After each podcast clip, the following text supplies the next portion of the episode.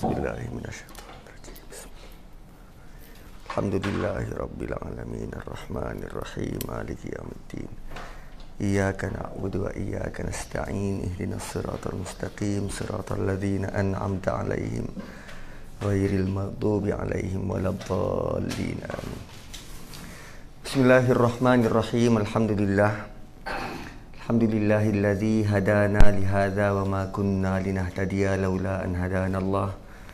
أشهد أن لا إله إلا الله وحده لا شريك له وأشهد أن سيدنا ومولانا محمدا عبده ورسوله اللهم صل وسلم وبارك على محمد وعلى آل محمد كما صليت على إبراهيم وعلى آل إبراهيم في العالمين إنك حميد مجيد السلام عليكم ورحمة الله وبركاته الحمد لله pertamanya uh, mari kita bersama-sama uh, uh, menginsafi dan merasa syukur pada Allah Subhanahu wa taala uh, sangat banyak nikmat yang Allah kurnia pada kita yang um, Allah sendiri bagi jaminan um, jika kita cuba untuk mengirakan wa in ta'uddu ni'matallahi la tuhsuha. Dan kalau kamu hendak kira uh, menariknya ayat tu Allah kata ni'mata not even ni'am. Allah guna perkataan single. Kalau kamu cuba untuk kira satu saja nikmat Allah kamu tak akan mampu. Wow. Itu luar biasa. Dan Nabi Ibrahim adalah insan yang Allah kata ini adalah hambaku yang uh, berjaya mensyukuri beberapa nikmat. So nak banding dengan kita, oh jauh. So uh, selamat hari raya Idul Adha. Um, bila kita raya? Hari Ahad.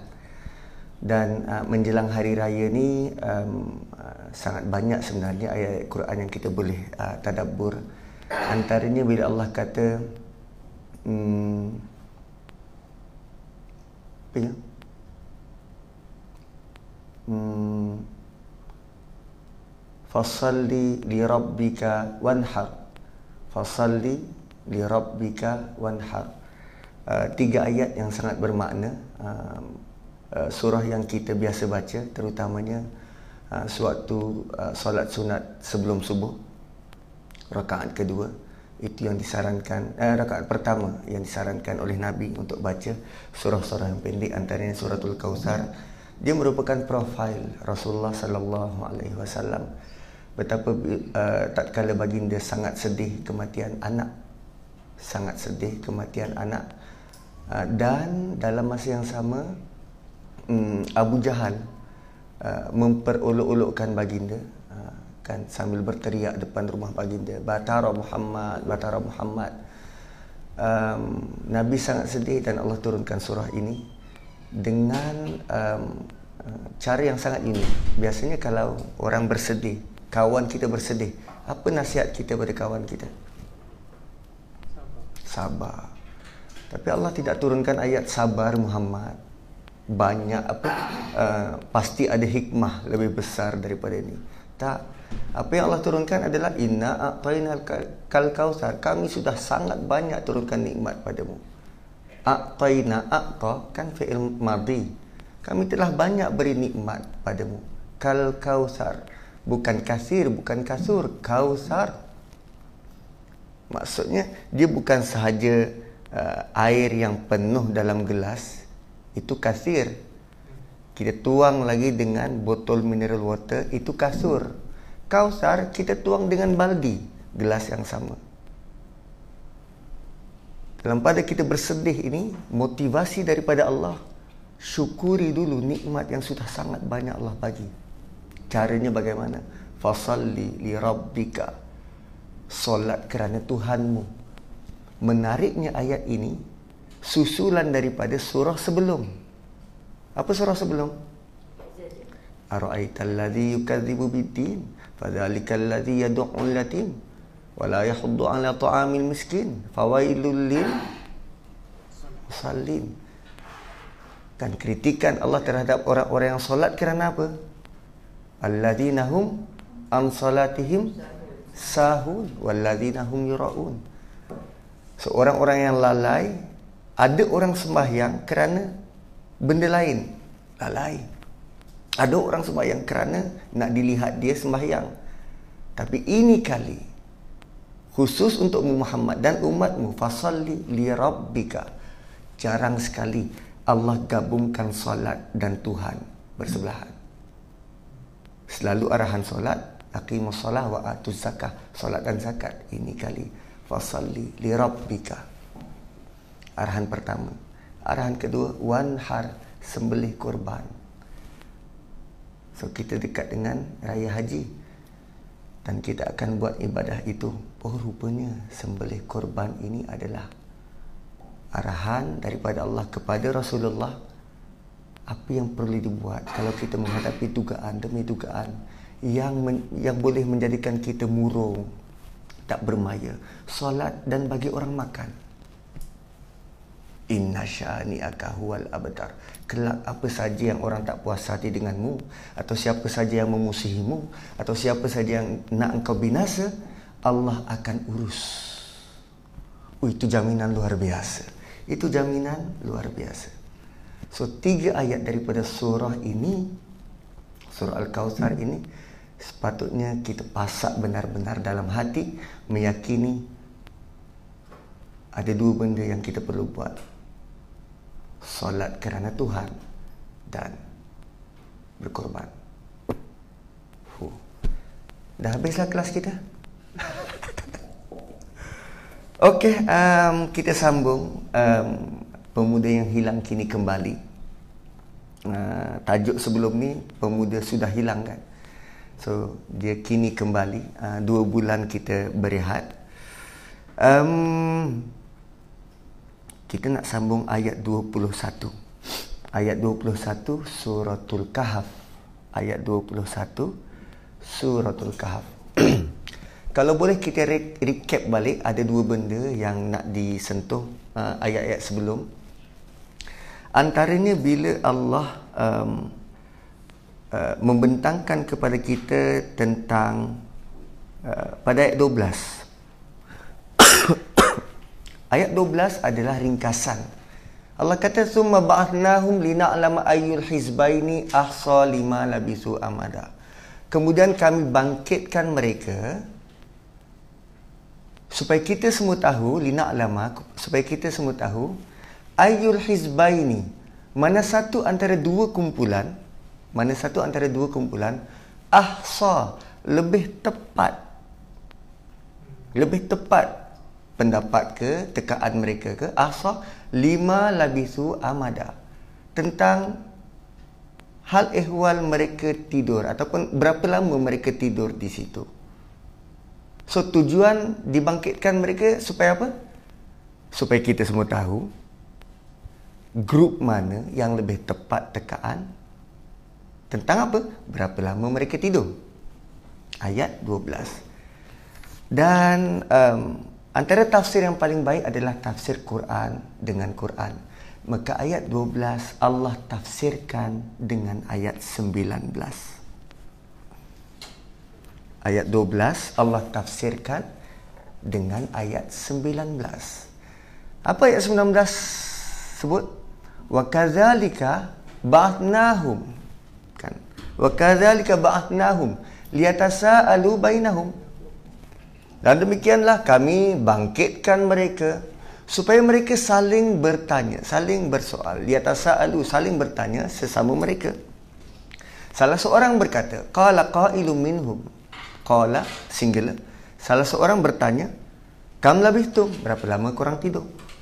Qalu, plural, tiga orang atau lebih. Qalu, labithna yauman au ba'da yaum. So sebahagian daripada mereka berkata kami kita tidur uh, sehari atau setengah hari. Kemudian itu satu grup. So grup kedua dia kata apa? Uh, qalu rabbukum a'lamu bima labithum.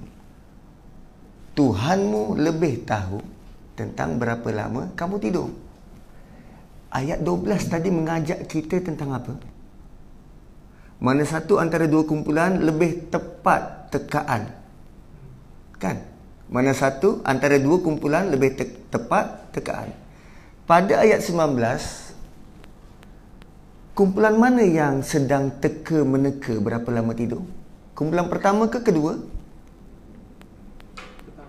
Pertama. So kumpulan pertama kata apa? Kita tidur sehari atau setengah hari. Kumpulan kedua dia jawab ke? Allah lebih tahu. So berdasarkan dua ayat ni tuan-tuan dan puan-puan.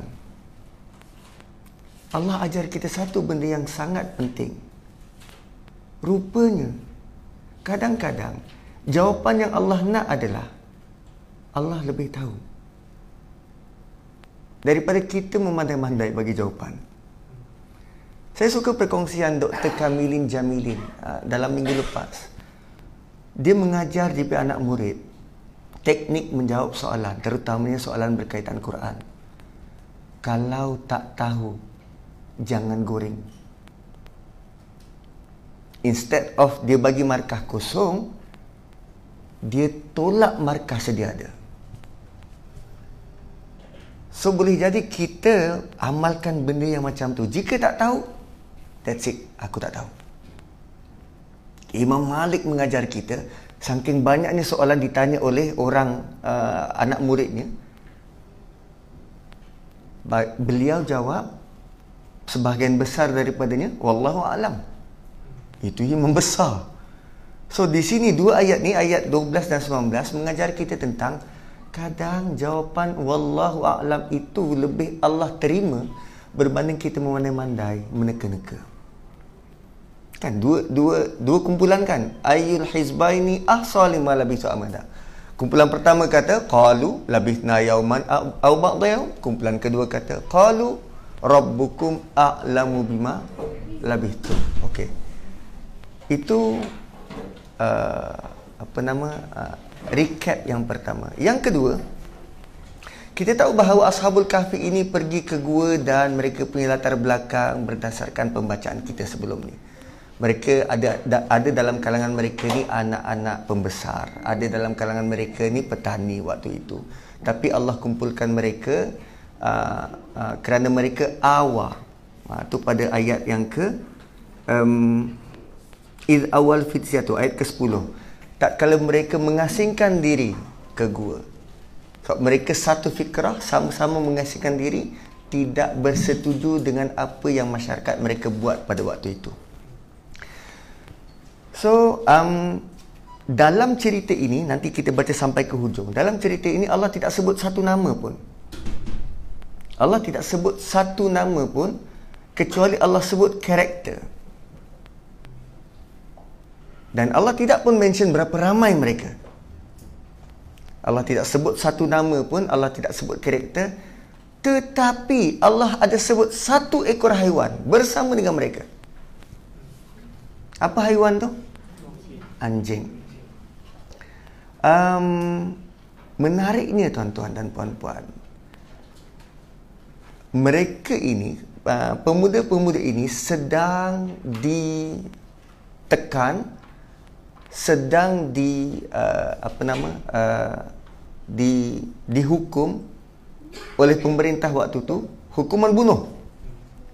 Kan kerana bercanggahan dengan akidah Ah, masyarakat setempat ataupun akidah raja.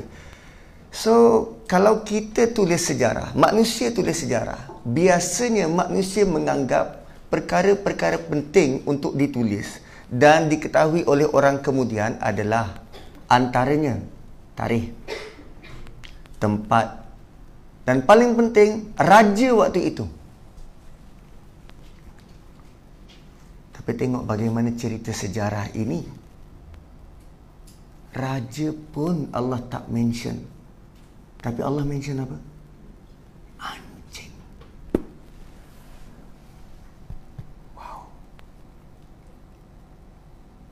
Bila Allah muliakan sesuatu. Bila Allah nak kita highlight. No. Bila Allah highlight sesuatu. Allah nak kita tenung dalam-dalam. Bagi kita raja itu sudah cukup mulia kita pandang dan perlu diletakkan dalam dokumen yang bakal dibaca oleh orang bertahun-tahun. Tapi Allah tak mention pun. Tentang raja pun Allah tak mention. Hukumannya apa pun Allah tak mention. Tapi Allah bagi tahu ada seekor haiwan yang bersama dengan orang beriman. Tugasnya jaga depan pintu gua. Huh. Siap tugas Allah bagi tahu. Hebat. Hebat. So kemuliaan itu berada bersama Allah. Kemuliaan itu berada bersama Allah. Bila Allah mention itu yang perlu kita tekuni. Okey. So ayat 21 tu kita recap uh, sikit. 21 Allah mulakan um, pengajarannya dalam surah ini dengan wa kadzalika a'sarna alaihim. Wa kadzalika a'sarna alaihim. Demikianlah kami pertemukan atau demikianlah kami dedahkan hal ehwal mereka liya'lamu anna wa'dallahi haqq supaya orang ramai tahu bahawa janji Allah itu benar wa anna sa'ata la raiba fiha. Dan hari saat ataupun hari kiamat itu tidak tiada keraguan. La raiba fiha. Iz yatanaza'una bainahum. Tatkala mereka berselisih sesama mereka tentang urusan mereka. Ha, ni bila Quran bermain dengan kata ganti nama ni yang kadang kita lost. Kan? Yatanaza'un bainahum amrahum. So ada beberapa perbezaan pendapat uh, tentang uh, ayat ini. Pertama dia kata um, ayat ini merujuk kepada cerita selepas. Faqalu bunu alaihim bunyana rabbuhum. Apa yang kita patut buat kepada ashabul kahfi ini tak kala mereka sudah meninggal apa yang perlu dibuat? Itu pendapat pertama. Pendapat kedua kata waktu itu masyarakat muslim waktu itu sedang berbahas tentang satu isu yang sangat penting satu isu yang tidak kunjung habis dibahas. Apa dia? Zaman berzaman, orang dok tanya tentang betul ke kita akan hidup balik? Sehingga Allah letak pada zaman ini, umat ini, awal surah tentang amma yatasa'alun. Mereka saling bertanya. Anin Nabail Azim tentang satu berita besar alladhi hum fihi mukhtalifun. Yang mereka bila tidak dapat maklumat yang betul mereka akan bergaduh dan bertelagah. So di sini iz yatanazaun muslim waktu itu sedang berbahas sedang uh, apa nama uh, berbalah tentang realiti kiamat dan Allah datangkan cerita mereka. Allah datangkan bukti nyata. Bila Allah kata liya'lamu anna wa'dallahi haqq wa anna sa'ata la raiba fiha.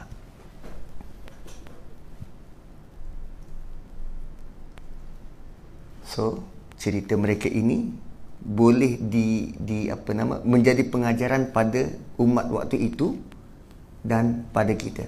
Malangnya malangnya tentang dua poin utama ni anna wa'dallahi haqq wa anna sa'ata la raiba fiha itu sudah menjadi secondary bila Allah tunjukkan bukti orang yang sudah tidur lama boleh hidup balik. Sebab bila mereka mati apa yang mereka bincangkan? Qalu bunu alaihim bunyana rabbihim. Qalu qalu bunu alaihim faqalu bunu alaihim bunyana kita bina satu binaan atas kubur mereka. Mereka bukannya menginsafi tentang benarnya kiamat, benarnya bangkit semula. Tak. Sedangkan sedang berbalah waktu tu. Itu antara topik perbincangan utama. Sekarang pun, kita sudah apa nama uh, towards akhir zaman dan orang sudah mula mempertikai.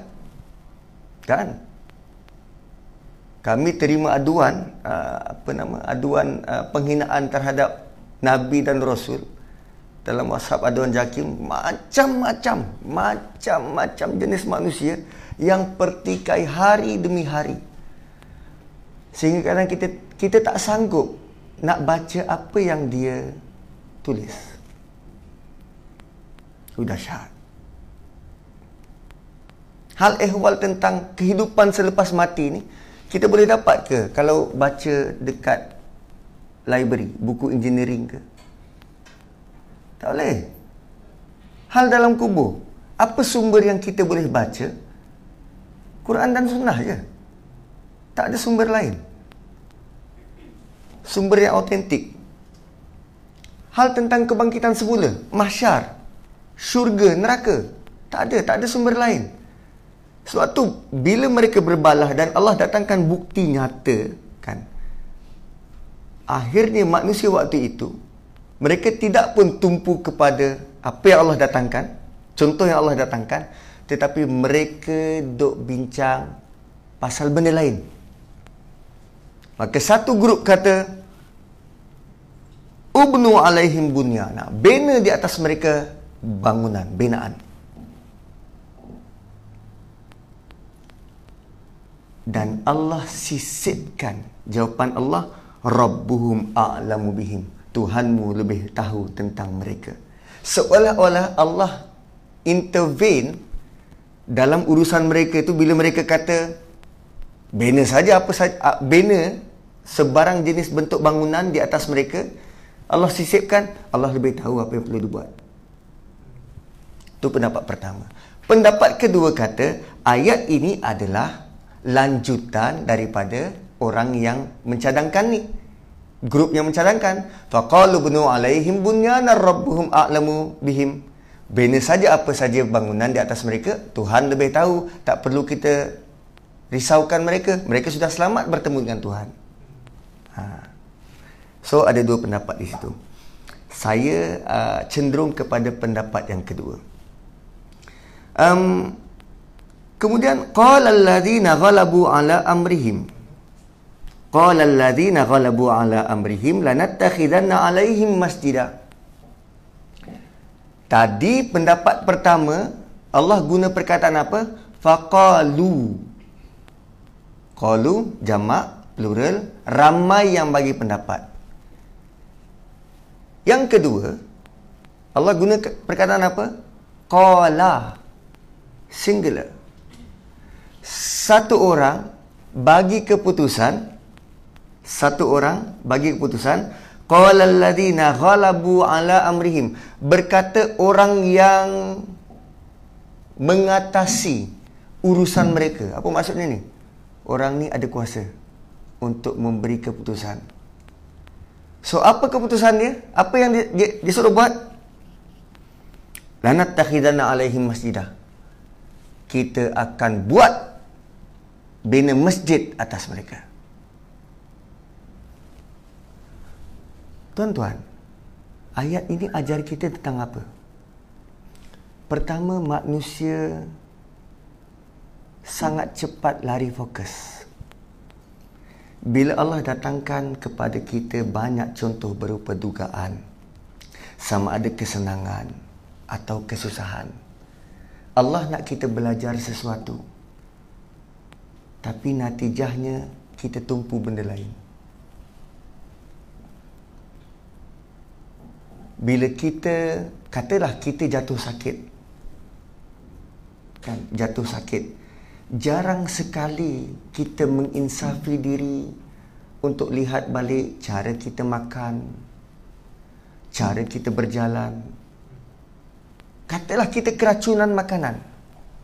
Siapa yang kita salahkan kedai. Kantin sekolah. Anak kita keracunan masuk hospital. Kita salahkan siapa? Kantin sekolah. Jarang sekali kita menyalahkan perut kita dan nafsu kita yang asyik nak makan aja. So besok siapa nak puasa?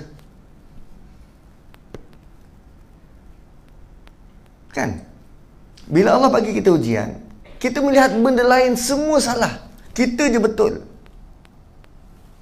Rupanya ayat ini mengajar kita sesuatu yang sangat besar itu yang pertama. Yang kedua, Boleh jadi pendapat majoriti ini, pendapat majoriti ada kalanya boleh kita guna. Bila Allah kata faqala ibnu alaihim bunyana rabbuhum a'lamu bihim. Tuhan lebih tahu. Kita bina sajalah apa-apa binaan tanpa terkait. Dan pendapat majoriti boleh dikalahkan dengan hanya satu pendapat kalau dia ada kuasa. Berapa ramai yang tak setuju dengan polisi-polisi di dunia? Ramai tak setuju. Tapi bila ada satu orang berkuasa dan dia menetapkan polisi itu, semua kena ikut. Dan polisi di sini dia kata apa? Kami pasti akan bina lanat takhidanna lanat takhidana dalam bentuk dalam bentuk penegasan tiga kali. Lam sungguh. Natta ada syaddah. Nattakhidhanna nun syaddah. Ui. Tiga kali penegasan. Kami pasti bina, pasti bina, pasti bina masjid di atasnya. Kenapa perlu bina masjid? Dan kenapa Allah guna perkataan masjid? Allah nak bagi tahu komuniti itu komuniti Muslim. Hanya Muslim je. Ini masjid. Kan? Lanat takhizanna alaihim masjidah. Kami, kita pasti akan bina masjid. Pertama, masjid ni tempat apa? Tempat ibadah. Lagi, tempat suci. Seorang ini ada niat untuk mensucikan pemuda-pemuda ni nak nak anggap dia jadi wali ke satu larangan Rasulullah sallallahu alaihi wasallam untuk untuk buat kubur dekat dengan masjid supaya kita tidak tersalah sembah tapi sebab dia tu kuasa walaupun dia satu orang sebut Nampak tak impact bila kita lari fokus? Ha, okey. 21 September 22.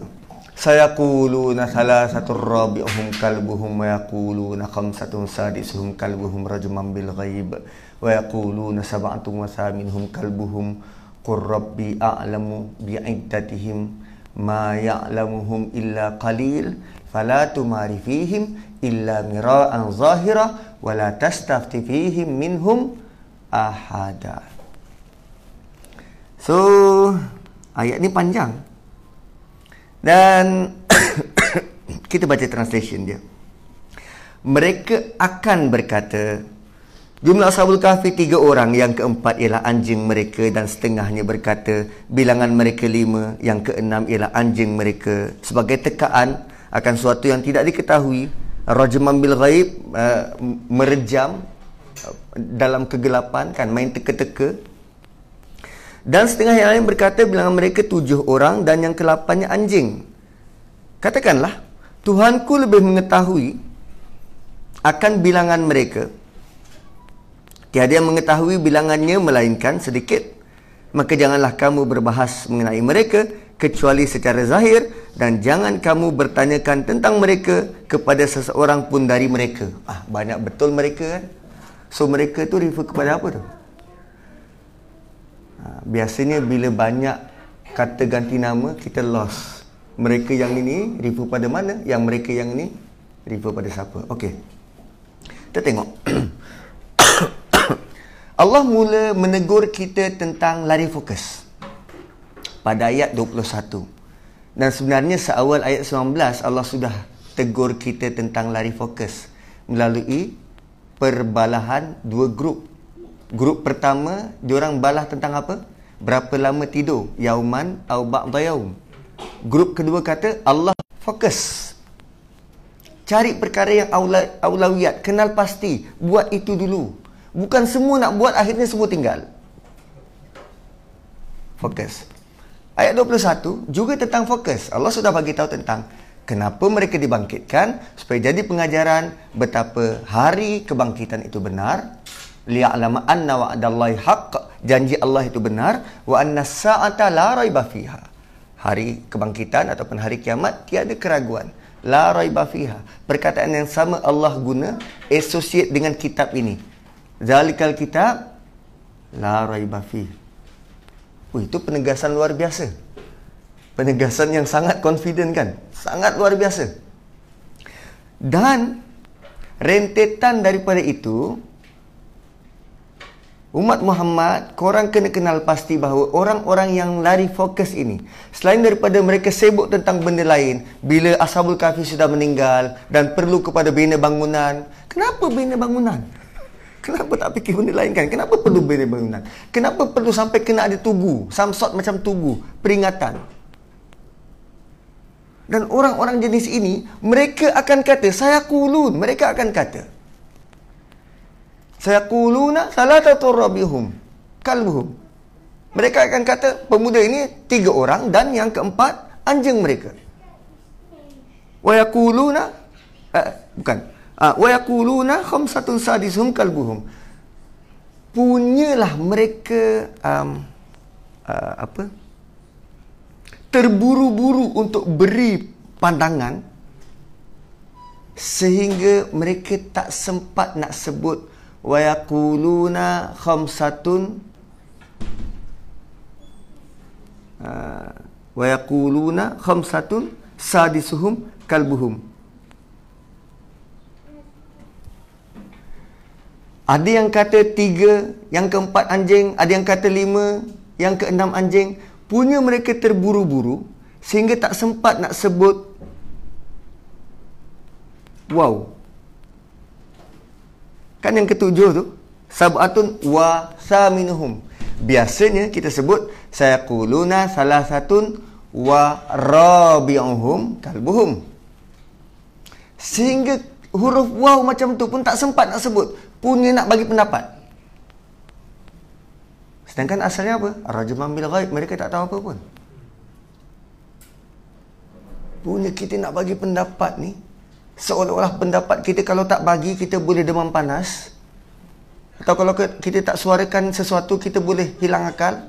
Sampai ke tahap macam tu, sehingga huruf waw pun tak terungkap. Dan wa yaquluna sab'atu wa thaminuhum kalbuhum. Ha, di sini uh, pada pada uh, frasa yang ini ni sebenarnya saya lupa nak nak quote. Um, uh, ada ulama yang berpendapat uh, wasa minuhum dekat situ tu kenapa ada waw? Uh, dia punya alasan adalah kerana dalam bahasa Arab ni dia ada waw yang ke-8. Dan dia list down kan beberapa ayat Quran yang menunjukkan Sampai di nombor 8 Allah letak wow. Tapi saya lupa ayatnya. So jadi tuan-tuan cari mana-mana Allah list down kan dan kira sampai nombor 8 Allah letak wow. Al-khabisatu lil khabisin wal khabisut ah, tak itu lain. Uh, apa ya? sayyiba wa, wa, wa abkara tu. Ingat ingat tak ayat mana? Yang tentang ciri-ciri wanita kat hujung sayyiba wa abkara. Wa abkara tu ciri yang ke-8. So rupanya ada waw yang ke-8. So ulama tu kata uh, sebenarnya dia dia tidak ada sebarang uh, uh, apa nama keistimewaan pun, tidak menunjukkan bilangan ini paling tepat pun. Cuma bila sampai nombor 8 Allah biasanya letak waw. So, wa yaquluna sab'atu wa thaminuhum kalbuhum. Dan ada pendapat kata yang ketujuh mereka tujuh orang dan yang kelapan adalah anjing mereka. So Allah punya respon apa? Qur rabbi a'lamu bi'iddatihim. Katakanlah Allah lebih tahu tentang bilangan mereka. Siapa paling tahu ni bilangan mereka ni? Allah. Dan kalau Allah nak tahu tentang berapa ramai, Allah akan letak di awal. Kan? Tapi kenapa bermain dengan nombor ni letak di ujung? dan perbahasannya dalam perbahasan tentang orang tengah lari, lari fokus. Allah sebut nombor ini kerana lazimnya bila orang baca cerita ini orang akan mencari benda yang tidak disebut terutamanya tentang nombor. Perhati betul-betul bagi yang belajar bahasa Arab. Perhati betul-betul kata ganti nama yang Allah sebut. Qurrabbi a'lamu bi'iddatihim ma ya'lamuhum. Saya tulis ya.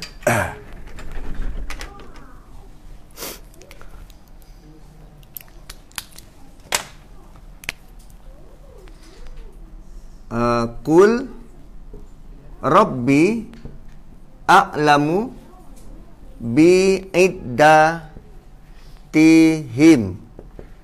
Baris bawah kan? Frasa seterusnya ma ya'lamuhum. Baris atas. So kata ganti nama, kata ganti nama yang ini dan yang ini refer kepada benda lain. Ini ni bi'iddatihim refer kepada bilangan iddah. Allah lebih tahu berapa bilangan mereka. Ma ya'lamuhum. Sangat sedikit yang tahu tentang mereka. Bukan tentang bilangan. Pertama Allah sebut tentang him. Ini bilangan. Jika ayat tu bermaksud sikit sangat orang yang tahu tentang bilangan ayatnya berbunyi macam ni qurrabbi a'lamu bi'iddatihim ma ya'lamuha illa qalil tapi bila Allah kata ma ya'lamuhum sangat sedikit manusia yang ambil berat sangat sedikit manusia yang ambil berat tentang pribadi mereka apa yang mereka buat Bagaimana mereka diselamatkan? Tapi yang kita sebut tentang apa? Berapa ramai ya? Sehingga Allah list down daripada nombor 3, 4, 5, 6, 7, 8. Nanti ayat seterusnya 9. Dan manusia tidak kunjung habis Asyik nak bicara benda lain saja. Sedangkan benda yang paling penting yang Allah datangkan terhadap cerita ini sangat besar. So Allah tidak reveal lagi kenapa Allah bagi kita cerita begini. Belum, belum sampai ayatnya. Ayatnya di hujung. So, Ma ya'lamuhum illa qalil, sangat sedikit orang yang ambil berat tentang Ashabul Kahfi ini. Sebab ramainya orang yang lari fokus. Uh, contoh lari fokus, saya suka ambil contoh daripada Nu'man. Uh, Ustaz Nu'man Ali Khan.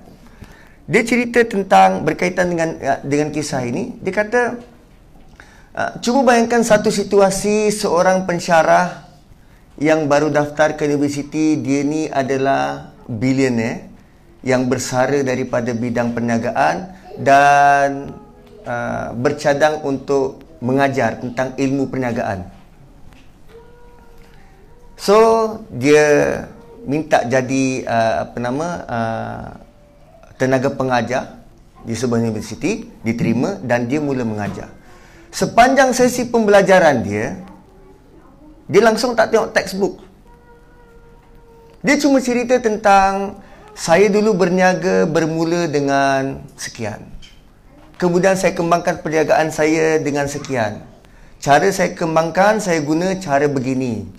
Dan kali kedua saya kembangkan, saya guna cara begini. Saya memilih tempat yang macam ni berbanding tempat yang begini. Saya memilih rakan kongsi yang macam ni berbanding rakan kongsi macam ni. So, bila habis kelas, dia tanya, okey ada apa-apa soalan? Maka seorang murid angkat tangan. Sir, um, waktu pergi office tu biasa pakai stokin biru ke kuning? Atau waktu lunch biasa uh, makan berat ke makan ringan? Ada kaitan ke dengan apa yang dicerita tadi? Dan kalau tuan-tuan berada di tempat pensyarah ni, apa tuan-tuan rasa?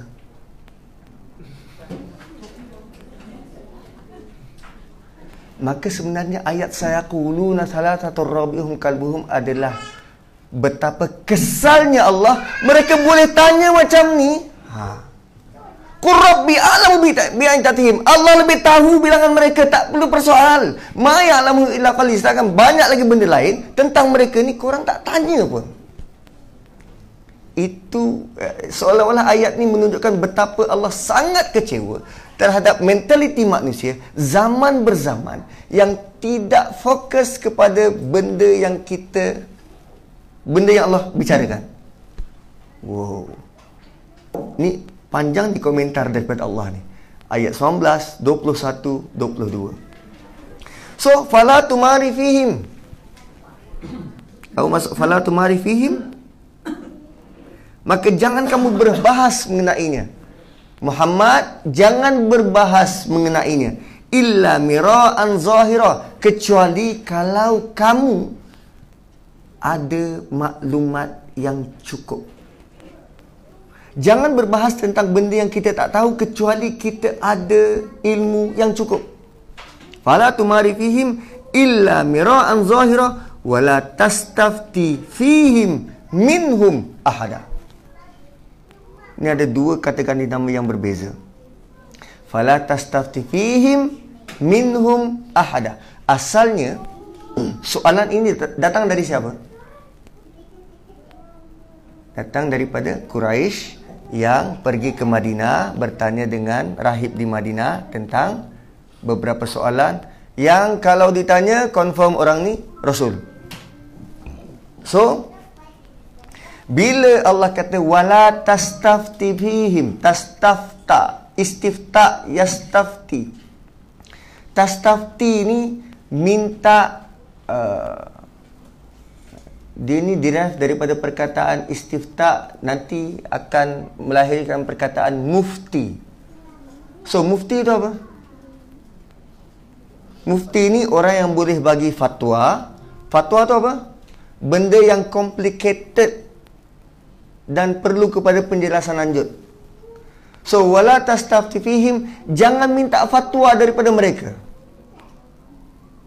Wala tastafti fihim minhum ahada. Sekali-kali pun jangan pernah minta fatwa daripada mereka. Apa sal? Sebab ilmu tu datang daripada Allah. So Allah bagi guide pada Muhammad, cerita-cerita terdahulu tolong jangan minta fatwa daripada mereka. Dan jangan pernah nak bicara tentang benda yang kamu tak tahu kecuali ada bukti kukuh. Jangan pernah nak bicara tentang Nabi Yusuf kahwin tak kahwin. Quran tak sebut pun. So jangan bincang. So betul ke nama Imratul Aziz tu Zulaiha? Quran tak sebut. Jangan bincang. Sebab nanti cerita-cerita selepas ini sangat banyak persoalan yang lari fokus. Kan Haidir hidup ke tak? Dia bunuh anak siapa tu? Siapa siapa nama budak yang kena bunuh tu? Kan pemilik dua kebun. Kebunnya di mana? Dia ni Quraisy ke? Bani Israel ke? Pemilik dua uh, apa nama yang dua orang dan salah seorangnya ada dua kebun yang mana muslim yang mana kafir atau dua-dua kafir atau dua-dua muslim Allah tak sebut pun Nanti Zulkarnain lagi banyak. Dia Alexander the Great ke? Qur rabbi a'lamu bi'intatihim ma ya'lamuhum illa qalil. Allah sudah pasakkan kepada kita satu standard. Benda yang tak tahu that's it. Serahkan pada Allah. Kita hanya ambil tahu apa yang Allah sebut. Tak disebut jangan cari dah dan wala tastafti fihi wala tastafti fihi minhum ahada. Wala taqulanna li syai'in. Inni fa'ilun zalika ghada. Illa an yasha Allah. Wadhkur rabbaka idza nasit. Wa qul asa an yahdiyani rabbi li aqraba min hadha rasyada majority kitab tafsir bila menafsirkan ayat ini rata-ratanya merujuk kepada bagaimana nabi berjanji aku akan bagi tahu esok tetapi ada ulama yang kata terutamanya Zamakhsyari dia kata eh macam mustahil nabi boleh berani nak janji esok. Sedangkan Allah kata sifat Nabi ni apa? Wa ma yantiqu anil hawa in huwa illa wahyu yuha. Dia tak akan bercakap sembarangan kecuali Allah wahyukan. Takkanlah Nabi berani nak berjanji. Dan kalau bentuk um, uh, teguran kepada Nabi ini sudah di hujung cerita. Kenapa Allah tak letak di awal? sama macam peristiwa abasa watawalla Allah tegur dan dan tu dan Nabi terus sebut kan so saya ada tanya kawan saya betul ke status hadis tu dia sedang mencari dan kita tawakuf dulu walaupun banyak disebut dalam kitab tafsir tentang peristiwa itu dan kita pun sudah uh, uh, sampai ke tahap mutawatir semua tahu kan tentang uh, Nabi kata esoklah aku jawab. Rupanya wahyu tertahan 15 hari. Dan logiknya bila Allah mulakan surah ini dengan Alhamdulillah. Betapa reliefnya Nabi bila Allah jawab. Tapi rupanya ada sedikit tanda tanya. Ya ke Nabi berani jawab esok dia? Ha, ni salah satu ulama yang dia macam agak skeptikal tapi masuk akal juga kan. So, aku masuk wala taqulan li syai'in inni fa'ilun zalika qada. Bila Allah bagi sama ada ayat ini merupakan teguran kepada nabi atau panduan kepada nabi apa yang perlu dibuat. Next. Wala taqulanna li syai'in inni fa'ilun zalika ghada. Ini adalah ayat yang menyatakan setinggi-tinggi komitmen. Dan Allah mulakan dengan apa? Jangan sebut. Wala taqulanna. Jangan sekali-kali berani sebut. Ini sungguh aku fa'ilun.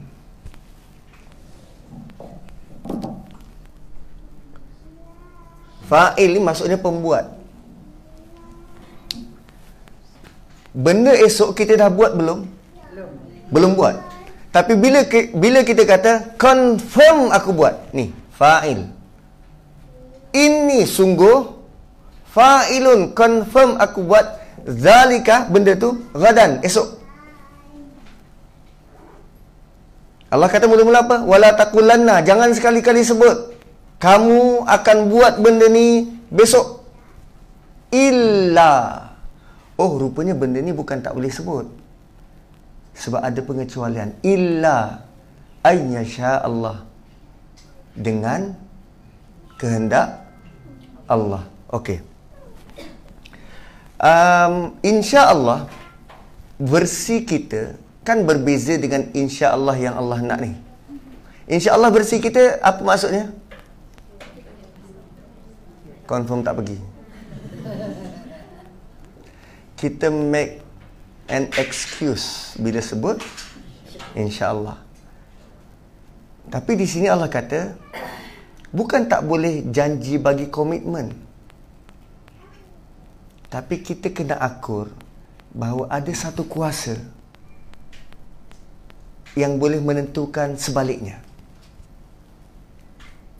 Bukan kita tak boleh uh, bagi tahu mak raya haji confirm balik mak jangan risau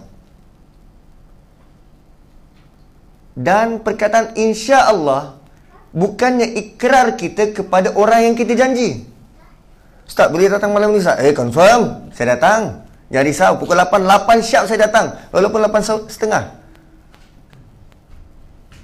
insya Allah adalah ikrar kita pada Allah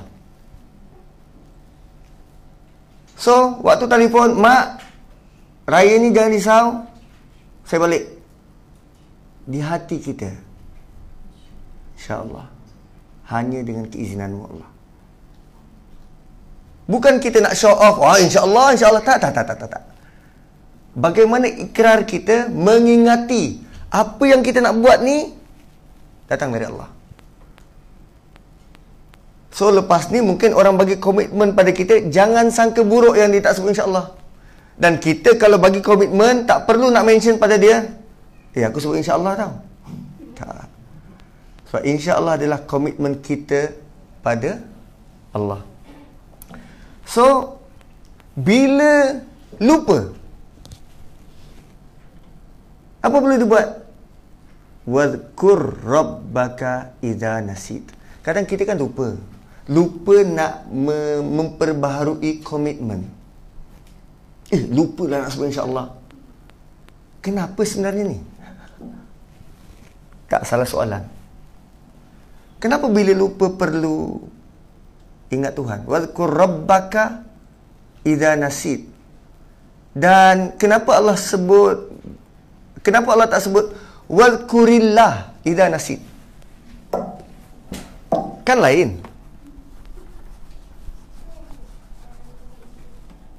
Illa an yasha Allah. Wadhkur rabbaka. Atasnya Allah guna Allah. Di bawah Allah guna Rabb. Kenapa tak guna wadhkurillah idza nasid? Di atas komitmen kita pada Allah bahawa mengakui semua apa yang kita buat yang bakal terjadi semuanya dengan izin Allah. Di bawah wadhkur rabbaka idza nasid. Bila kita sebut Rabb, kita mengakui mengakui bahawa yang mengatur kita ini. Rabb pengatur, penguasa, pemilik. Allah dari sudut ta'budiyah kita mengaku. Dia saja berkuasa. Tapi bila kita lupa maksudnya um, uh, aturan kita kan uh, keupayaan kita untuk mengatur sangat berkurang dan kita berharap kepada Rabb ni. Wadhkur rabbaka idza nasid. Ingat pada Tuhanmu bila kamu lupa. Ingat pada Tuhanmu bila kamu lupa. Kemudian Allah kata apa? Wa qul asa ayyahdiyani rabbi li aqraba min hadza rasyada dan katakanlah ha, doa ni kita selalu baca ke kalau kita terlupa apa biasa kita baca kalau lupa? Salawat lagi. Istighfar lagi. Sebut nama suami. Lagi kalau lupa, sebut nama isteri, mak ayah. Allah bagi panduan. Kalau kamu lupa, Kul, katakanlah. Asa ayyahdi asa ayyahdiyani rabbi. Moga-moga atau aku berharap Allah akan memanduku ayah dia ni Rabbi li aqraba kepada benda yang lebih dekat min hadha daripada sekarang ni apa yang aku buat sekarang ni rasyada satu panduan yang komprehensif so rupanya bila kita lupa apa yang Allah nak kita harapkan adalah kita lebih dekat dengan apa yang kita sedang buat. Maksudnya macam ni tuan-tuan.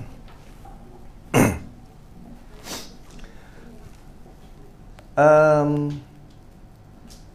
dari kecil kita uh, di um, dididik, diajar tentang menetapkan satu matlamat. Seawal usia 4-5 tahun Boleh ditanya apa cita-cita So kita jawab apa? Bobo boy Apa lagi? Ben 10 dulu Sekarang dah tak ada dah Ben 10 tu yang lebih teruk bila dia duk tengok apa nama YouTube Peppa Pig. Nak jadi Peppa Pig. Itu usia 4 5 tahun. Kemudian bila meningkat sikit darjah 5 6 bila tanya apa cita-cita? Dia tak lari daripada polis, bomba, askar. Nah, tiga tu uniform. Naik sikit uh, sekolah menengah jadi uh, apa cita-cita? Dia tak tahu nak sebut apa cita-cita sebab tengah celaru. Kan mencari identiti. So bila dah masuk you baru boleh connect balik baru berhubung otak baru nak cari okey nak jadi peguam, nak jadi doktor. Lepas tu rupanya tengah ambil art nak jadi doktor. Menyesal tak sudah. Dan bila bekerja kita letak cita-cita lain nak beli rumah, kereta kan. Ada yang keluar je you nak cari pasangan. So bila dah dapat pasangan, cita-cita ni nak dapat anak. Rupanya Allah ajar kita tentang satu realiti. Allah tidak suruh kita mengejar matlamat. Ayat ini mengajar kita Allah mengajar kita tentang akraba min haza. Sekarang ni kita sudah dapat hidayah, kita nak lebih dekat lagi. Hidayah yang lebih lagi daripada apa yang kita dapat sekarang. Allah nak Allah mengajar kita untuk menjadi lebih baik daripada mengharapkan lebih baik daripada hidayah yang kita sedang dapat sekarang. Dan Allah tidak pernah suruh kita kejar matlamat itu. Sebab once kita dah capai matlamat itu, kita akan pergi cari matlamat lain. Tapi bila hari ini kita merasakan kita sedang dipandu oleh Allah dan kita terlupa dan doa kita ya Allah pandu aku lebih dekat daripada ini. Pandu aku lebih dekat lagi daripada ini. Tunjuk aku lebih dekat daripada ini in terms of hudan dan rasyadah. Perasan tak apa yang Ashabul Kahfi minta Sewaktu mereka Menuju ke gua. Ayat 10 Rabbana Atina Milladunka Rahmah Wahayyi lana Min amrina Rashada. Eh, macam similar satu sana Rashada Sini pun Rashada. Hayyid lana min amrina rasyada apa maksudnya? Pandu kami dalam urusan agama kami dengan panduan yang komprehensif rasyada. Dan dia tidak minta pun ya Allah selamatkan kami daripada tyrant itu kan atau daripada diktator itu. Tak. Pandu kami dalam urusan agama kami dengan panduan yang rasyada. Oh, luar biasa. Oh rupanya belum Allah tidak tidak pandang kita dapat capai jadi polis atau tak. Tapi sepanjang perjalanan untuk jadi polis itu berapa banyak petunjuk dan hidayah yang kita grab dan kita buat. Ui, luar biasa. so lepas ni kalau lupa kita bacalah doa ni. Tapi kalau doa ni lupa juga tu tak dapat nak nolong asa ayah dia ni rabbi li aqraba min hadza rasyada walabisu fi kahfihim salasamiatin sinina wazdadu tis'a. Ni kalau dalam perbahasan bahasa Arab dia tak kunjung habis ulama membahaskan. Dan sebab kita bukan orang Arab uh, maka kita macam baca sekali imbas macam tu kan. Rupanya dia ada kepelikan bila Allah kata salasa mi'atin sinina. Normally disebut salasa mi'atin sanatin. Tapi di sini salasa mi'atin sinina. Wazdadu tis'a. Walabisu fi kahfihim. Dan mereka tidur dan mereka telah tinggal wala bisu mereka telah tinggal fi kafihim dalam uh, gua mereka 300 tahun salah samiatin sinina 300 sinina tahun. Wazdadu tis'a. Dan mereka tambah sembilan. Wazdadu ditambah ke atau mereka tambah?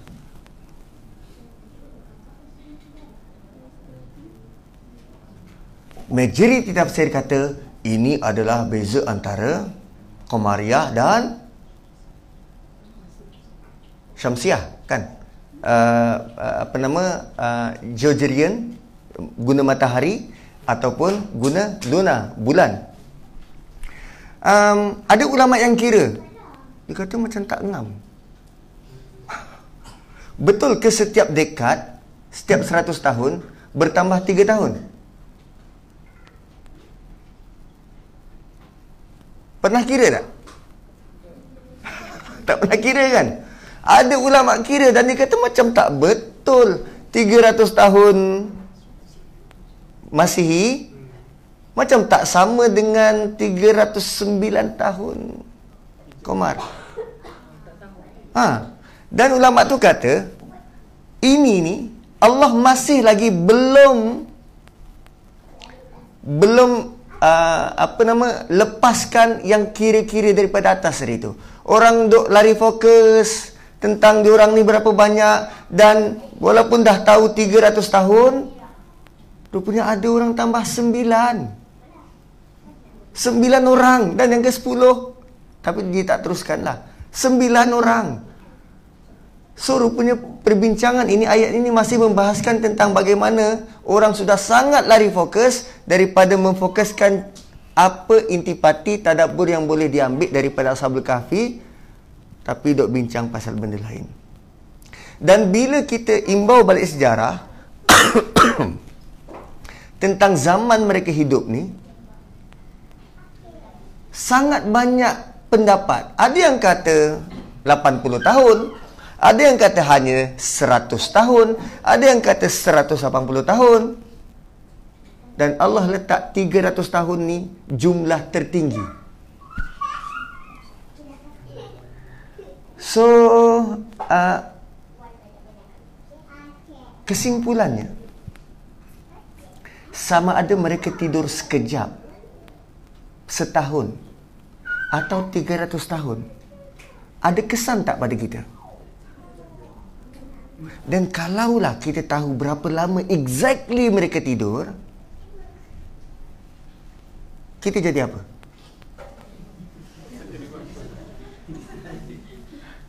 Tak jadi apa kan? Macam itulah sebenarnya yang Allah nak kita tadabbur. Tak kisahlah mereka hidup berapa lama, tidur berapa lama pun. Orang dah tidur setahun pun dah kira sangat menakjubkan dah. Kita tidur tiga hari lesu dah badan. Apa lagi kalau tidur 300 tahun. Eh, no, setahun. Dan kalaulah mereka tiga orang sebenarnya. Ada impact pada kita? Tak ada kan? So, abaikan nak tahu berapa lama mereka tidur atau berapa berapa bilangan mereka. Kerana ayat selepas tu Allah kata apa? Qulillahu a'lamu bima labisu. Ini lagi satu. Bagaimana detail dan terperincinya Allah Subhanahu wa taala. Ayat ini luar biasa bila Allah kata bima labithu. Kerana ayat sebelum tentang nombor. Kan? Dan biasanya kalau sebut tentang nombor, perbicaraan tentang, tentang nombor, dia akan digunakan become labithu. Allah lebih tahu berapa banyak nombor mereka atau Allah lebih tahu berapa lama mereka tidur. Wallahu a'lamu wa qur rabbi a'lamu bi kam labithu. Tapi Allah guna bima labithu. Ma lebih umum. Allah bukan saja tahu berapa lama mereka tidur, Allah bukan saja tahu berapa ramai mereka, Allah tahu macam mana mereka tidur apa berlaku pada waktu mereka tidur, kenapa pakaian mereka tidak lusuh, kenapa kukunya tidak panjang, kenapa rambutnya tidak menggerbang Allah lebih tahu ma lebih tu. Sangat umum. Semua Allah tahu. So kenapa kita nak mencampuri wilayah pengetahuan Allah? Dengan merejam-rejam teka-teka. Dan ini hanya contoh cerita. Dan berapa ramai kita berapa banyak kali dalam kehidupan kita yang bila kita ditanya dan kita tak tahu kita goreng. Biasanya kertas bahasa Inggeris. Kita tulis lirik lagu lah. Goreng. Yang penting kertas tidak kosong. As if, woi lega kertas aku penuh. Deep tak? Pengajaran ni deep. Sebab yang bercakap dia pernah buat deep. Qulillahu a'lamu bima labisu. Okey. Sampai ke ayat 26 tu, Qulillahu a'lamu bima labisu. Cuba uh, tengok balik ayat-ayat sebelum berapa kali Allah sebut tentang Allahu a'lam. Ayat 19 sekali. Kan? Qulillahu uh, rabbukum a'lam ayat 19 Rabbukum a'lam. Kemudian ayat berapa lagi? Um, Rabbuhum a'lam ayat 21 Rabbuhum a'lam. Kemudian Rabbi a'lam Kat mana tu? 22. Wa rabbi a'lam. Rabbi a'lam dan yang last Allahu a'lam. Allah tutup dengan Allahu a'lam. Rabbukum Tuhan mereka No, Tuhan kamu.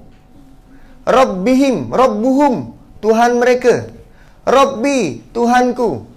So, tiga-tiga tia kata ganti nama. Kamu, mereka dan saya. Tiga kali dan Allah tutup. Allah lebih tahu. Sama ada Tuhan kamu, Tuhan mereka, Tuhan kita. Allah lebih tahu. Boleh buat karangan macam ni?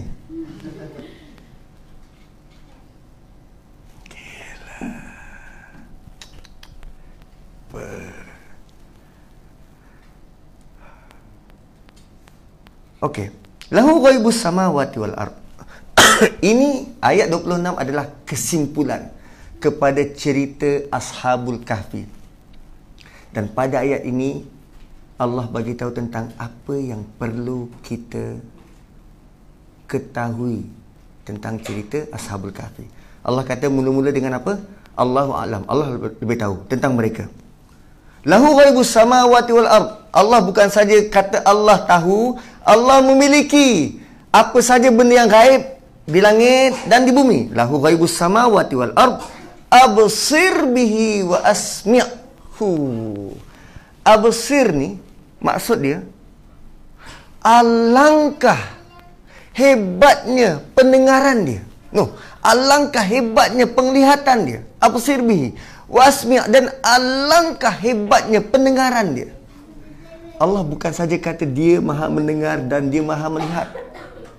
Tapi Allah kata alangkah hebatnya penglihatannya dan alangkah hebatnya pendengaran dia. Dan Allah guna perkataan ba, so, ro instead of kalimah lain bukan nazara ataupun ro'a aro tapi ba sora yang biasanya perkataan ni associate dengan benda kat dalam. Mata hati ah ha, tu basara benda yang berada di dalam.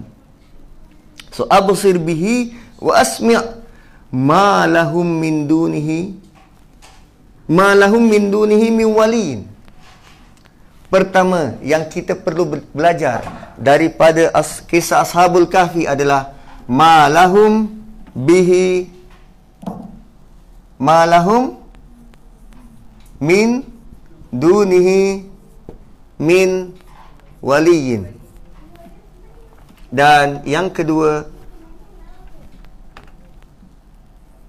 wala yushriku fi hukmihi ahadan.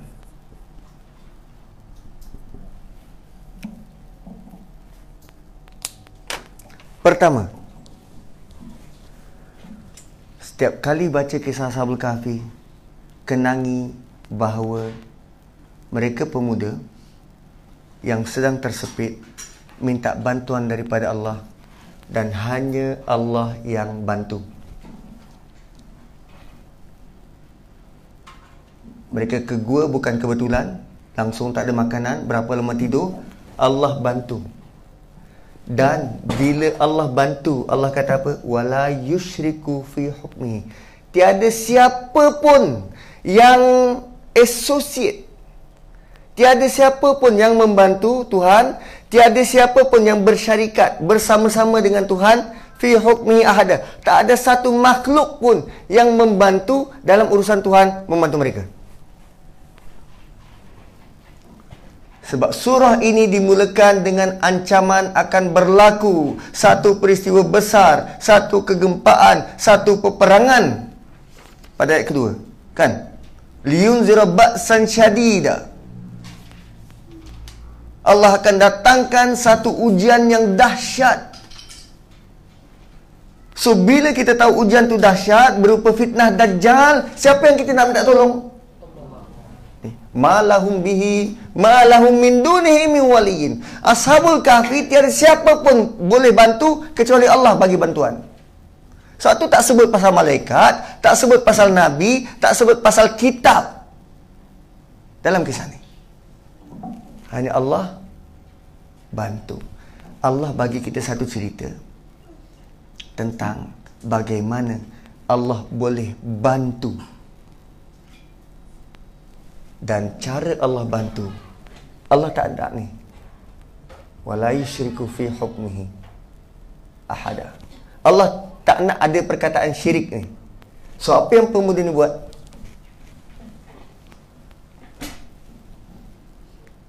Apa dia buat? Dia bangun di tengah-tengah kaum. Rabbuna Rabbus samawati wal ard.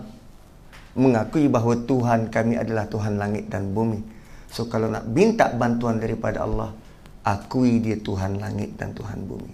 Rabbuna rabbus samawati wal ard lan nad'uwa min dunihi ilaha dan kami tidak akan sekali-kali berdoa minta hatta pada bomoh ke pada tukang tilik ke pada ketua jabatan ke tak minta selain daripada Allah.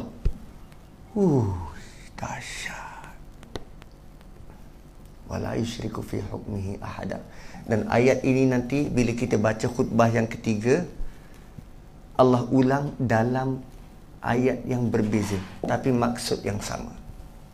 Bila Allah cerita tentang iblis. Hmm. Eh, ada pasal iblis? Ada. Surah Kahfi? Ah. Uh-uh. Eh, bukan surah Kahfi ini pasal fitnah dajjal ke? Tak sebut pasal Dajjal pun. Tak ada perkataan Dajjal pun. Nampak tak kita lari fokus banyak kan? Apa yang kita baca conclusion kat luar tentang surah kahfi? Ada sebut pasal iblis tak? Sebab dia hanya tumpu pada empat cerita. Empat khutbah tak baca pun. Dan kalaupun baca, kita akan suka sekali lalu. Allah nak kita perhati setiap huruf. Sehingga kan nak sebut wow tadi pun tak sebut kan? Saya kulu salah satu rabbihum kalbuhum. Wa yaquluna khamsatun sajam kalbuhum rajam bil ghaib. Nak sebut wow in between pun tak sebut. Punyalah kita apa? Terburu-buru. Ayo, selagi nama manusia macam tu kan. Dan bila Allah kata um, lah. Muka surat sebelah dah tu. Ma lahum bihi min, min dunihi min waliyyin wala yusyriku fi hukmihi ahada. Dan um, cara mana lagi kita nak minta bantuan daripada Allah selain daripada beriman dengan dia dan tidak mensyirikan dia? Cara mana lagi? Atau ada tak uh, panduan lain yang kita boleh seperti, dapat bantuan seperti mana Ashabul Kahfi dapat bantuan? Allah nyatakan ayat selepasnya bermula khutbah kedua. Watslu ma uhiya ilaika min kitabi rabbik. Baca dan ikut apa yang diwahyukan kepadamu daripada kitab Tuhanmu. Itu ayat seterusnya. Tapi itu sudah masuk khutbah yang kedua. Kita berhenti pada kisah Ashabul kahfi. So kesimpulannya itu adalah uh, untuk malam ini bagaimana manusia sangat suka lari fokus dan Allah tidak pernah pun suruh kita mencari benda yang Allah tidak highlight dan Allah sampai uh, out of his way bagi ingatan pada manusia tentang jangan bincangkan pasal benda ni. Uh, mereka akan kata. Sebab tu ayat tu bunyi saya kulun mereka akan kata. Siapa yang akan kata? Cuba tengok kitab tafsir. Mana lebih banyak perbincangan, perbicaraan ataupun uh, apa nama uh, dia punya uh, perdebatan? Apa yang Ashabul Kahfi bentangkan atau berapa bilangannya anjingnya kalau apa polka dot ke stripe Sebab manusia memang gemar macam tu. Benda yang tak ada tu yang dia suka macam macam gatal kan.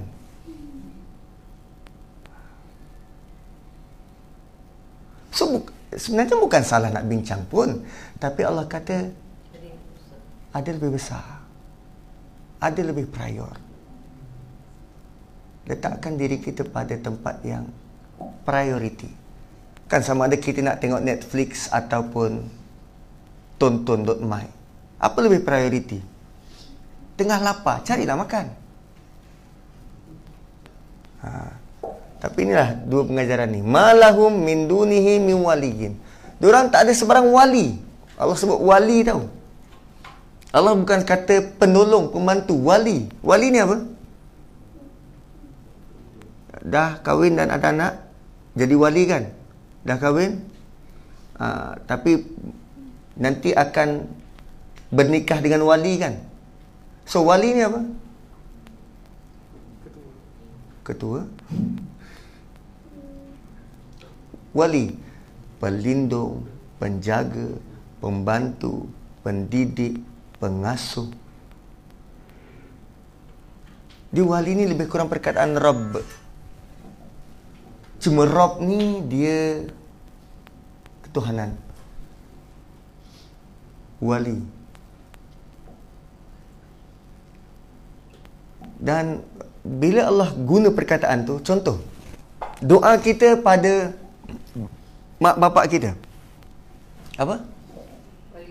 Rabbil firlana wali walidina wali walidayya warhamhuma kama rabbayani saghira. so bila seorang anak mendoakan begitu dan anak tu dikategorikan sebagai anak soleh. So nak tak anak kita turut sama nanti mendoakan kita? Semua nak kan? Yang belum kahwin, yang dah kahwin, yang dah kahwin lagi pun nak. Cuma bila kita ditip, dititipkan doa tu, doa tu sangat luar biasa. Kalau kita nak didoakan begitu, kita kena buat dulu perkataan Rabbayani tu.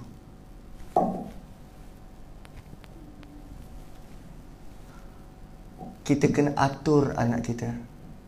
Urus dengan baik. Cukupkan keperluan. Didik dia sayangi dia kasih dia. Barulah dia akan doakan. Tanpa itu So kita hanya membina harapan palsu. Dalam doa itu sendiri. Kama Rabbayani. Kita berupaya untuk doakan mak bapak kita sebab kita sudah dididik oleh mereka. Maka kita ada ingatan tu. Tu powerful kama Rabbayani. Sagira. Seperti mana mereka mengasuh kami, mendidik kami, membentuk kami. Sewaktu kami masih kecil. Ui, powerful. So tuan-tuan, dah pukul berapa dah ni? Eh, asal macam salah jamnya? Lapan setengah? Sembilan setengah? Ui, dah sejam 45 minit. Tak nak balik ke? So, untuk akhirnya, tuan-tuan dan puan-puan, kisah Zabul Kafi adalah um, secebis daripada kisah yang uh, sangat banyak lagi pengajaran yang boleh boleh dapat. Dan apa yang saya bentangkan tadi itu itu uh, itu bukanlah um, makna sebenar. Sebab makna sebenar apa yang Allah nak adalah lebih besar daripada itu. Dan kalau kita hanya limitkan kepada pendapat-pendapat ulama ni kita me, mengecilkan lagi kemampuan kemujizatan Quran. Itu apa yang saya dapat dan saya kongsikan. Dan uh, sebenarnya yang lebih magnificent adalah bila kita pergi lagi jauh lagi dalam dalam surah ini. Sebab dia nanti akan terkait dengan ayat selepas dan sebelum selepas dan sebelum. Terutamanya ayat selepas dari ayat uh, selepas daripada 26 ayat 27 yang itu kaitannya sangat kuat dengan ayat pertama surah kahf khutbah pertama dengan khutbah kedua. Sebelum nanti Allah bentangkan kepada kita cerita kedua kisah pemilik dua kebun. Dan itu pun sangat luar biasa. So sebenarnya kalau uh, dalam dalam apa pem, uh, perburuan kita untuk uh, menggali lebih dalam tentang Quran ini kita akan mula nampak um, apa ya? Kita akan nampak apa yang kita wajar nampak lah kan? Apa yang kita nak nampak? Kita nak nampak betapa apa yang Allah susun tu sebenarnya manusia tak mampu buat. Kan antaranya Rabbukum a'lam Rabbuhum a'lam Rabbi a'lam Allahu a'lam. Ni semua a'lam kat belakang ni depannya berubah apa lagi bagaimana Allah highlight benda yang bagi kita anjing. Siapa nama anjing WW Birch? Dia ada anjing ke? Bukan orang dulu kalau jaga kebun ada anjing. Tak pernah mention pun.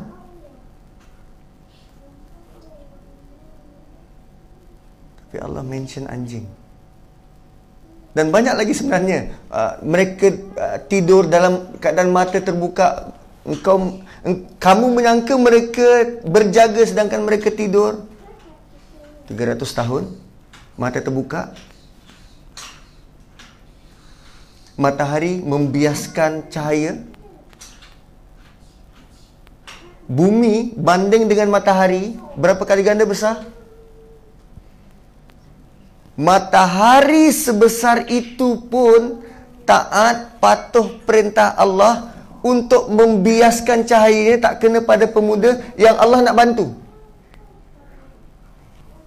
So bayangkan kalau kita berusaha untuk jadikan Allah tu pembantu.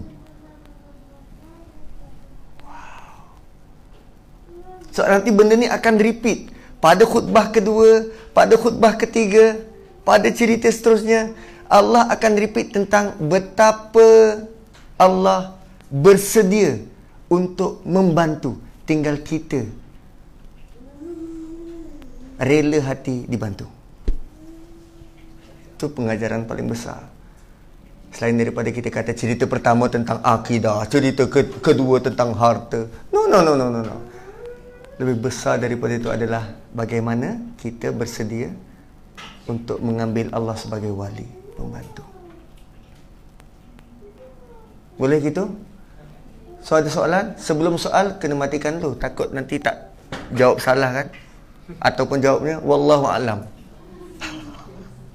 boleh boleh tolong matikan so jumpa lagi saudara-saudara tuan-tuan yang uh, berada di uh, mengikuti FB live moga-moga uh, Allah bagi kita sesuatu pada malam ini dan uh, bawa manfaat tak kala kita mengulang baca surah ini tiap minggu barakallahu li walakum assalamualaikum warahmatullahi wabarakatuh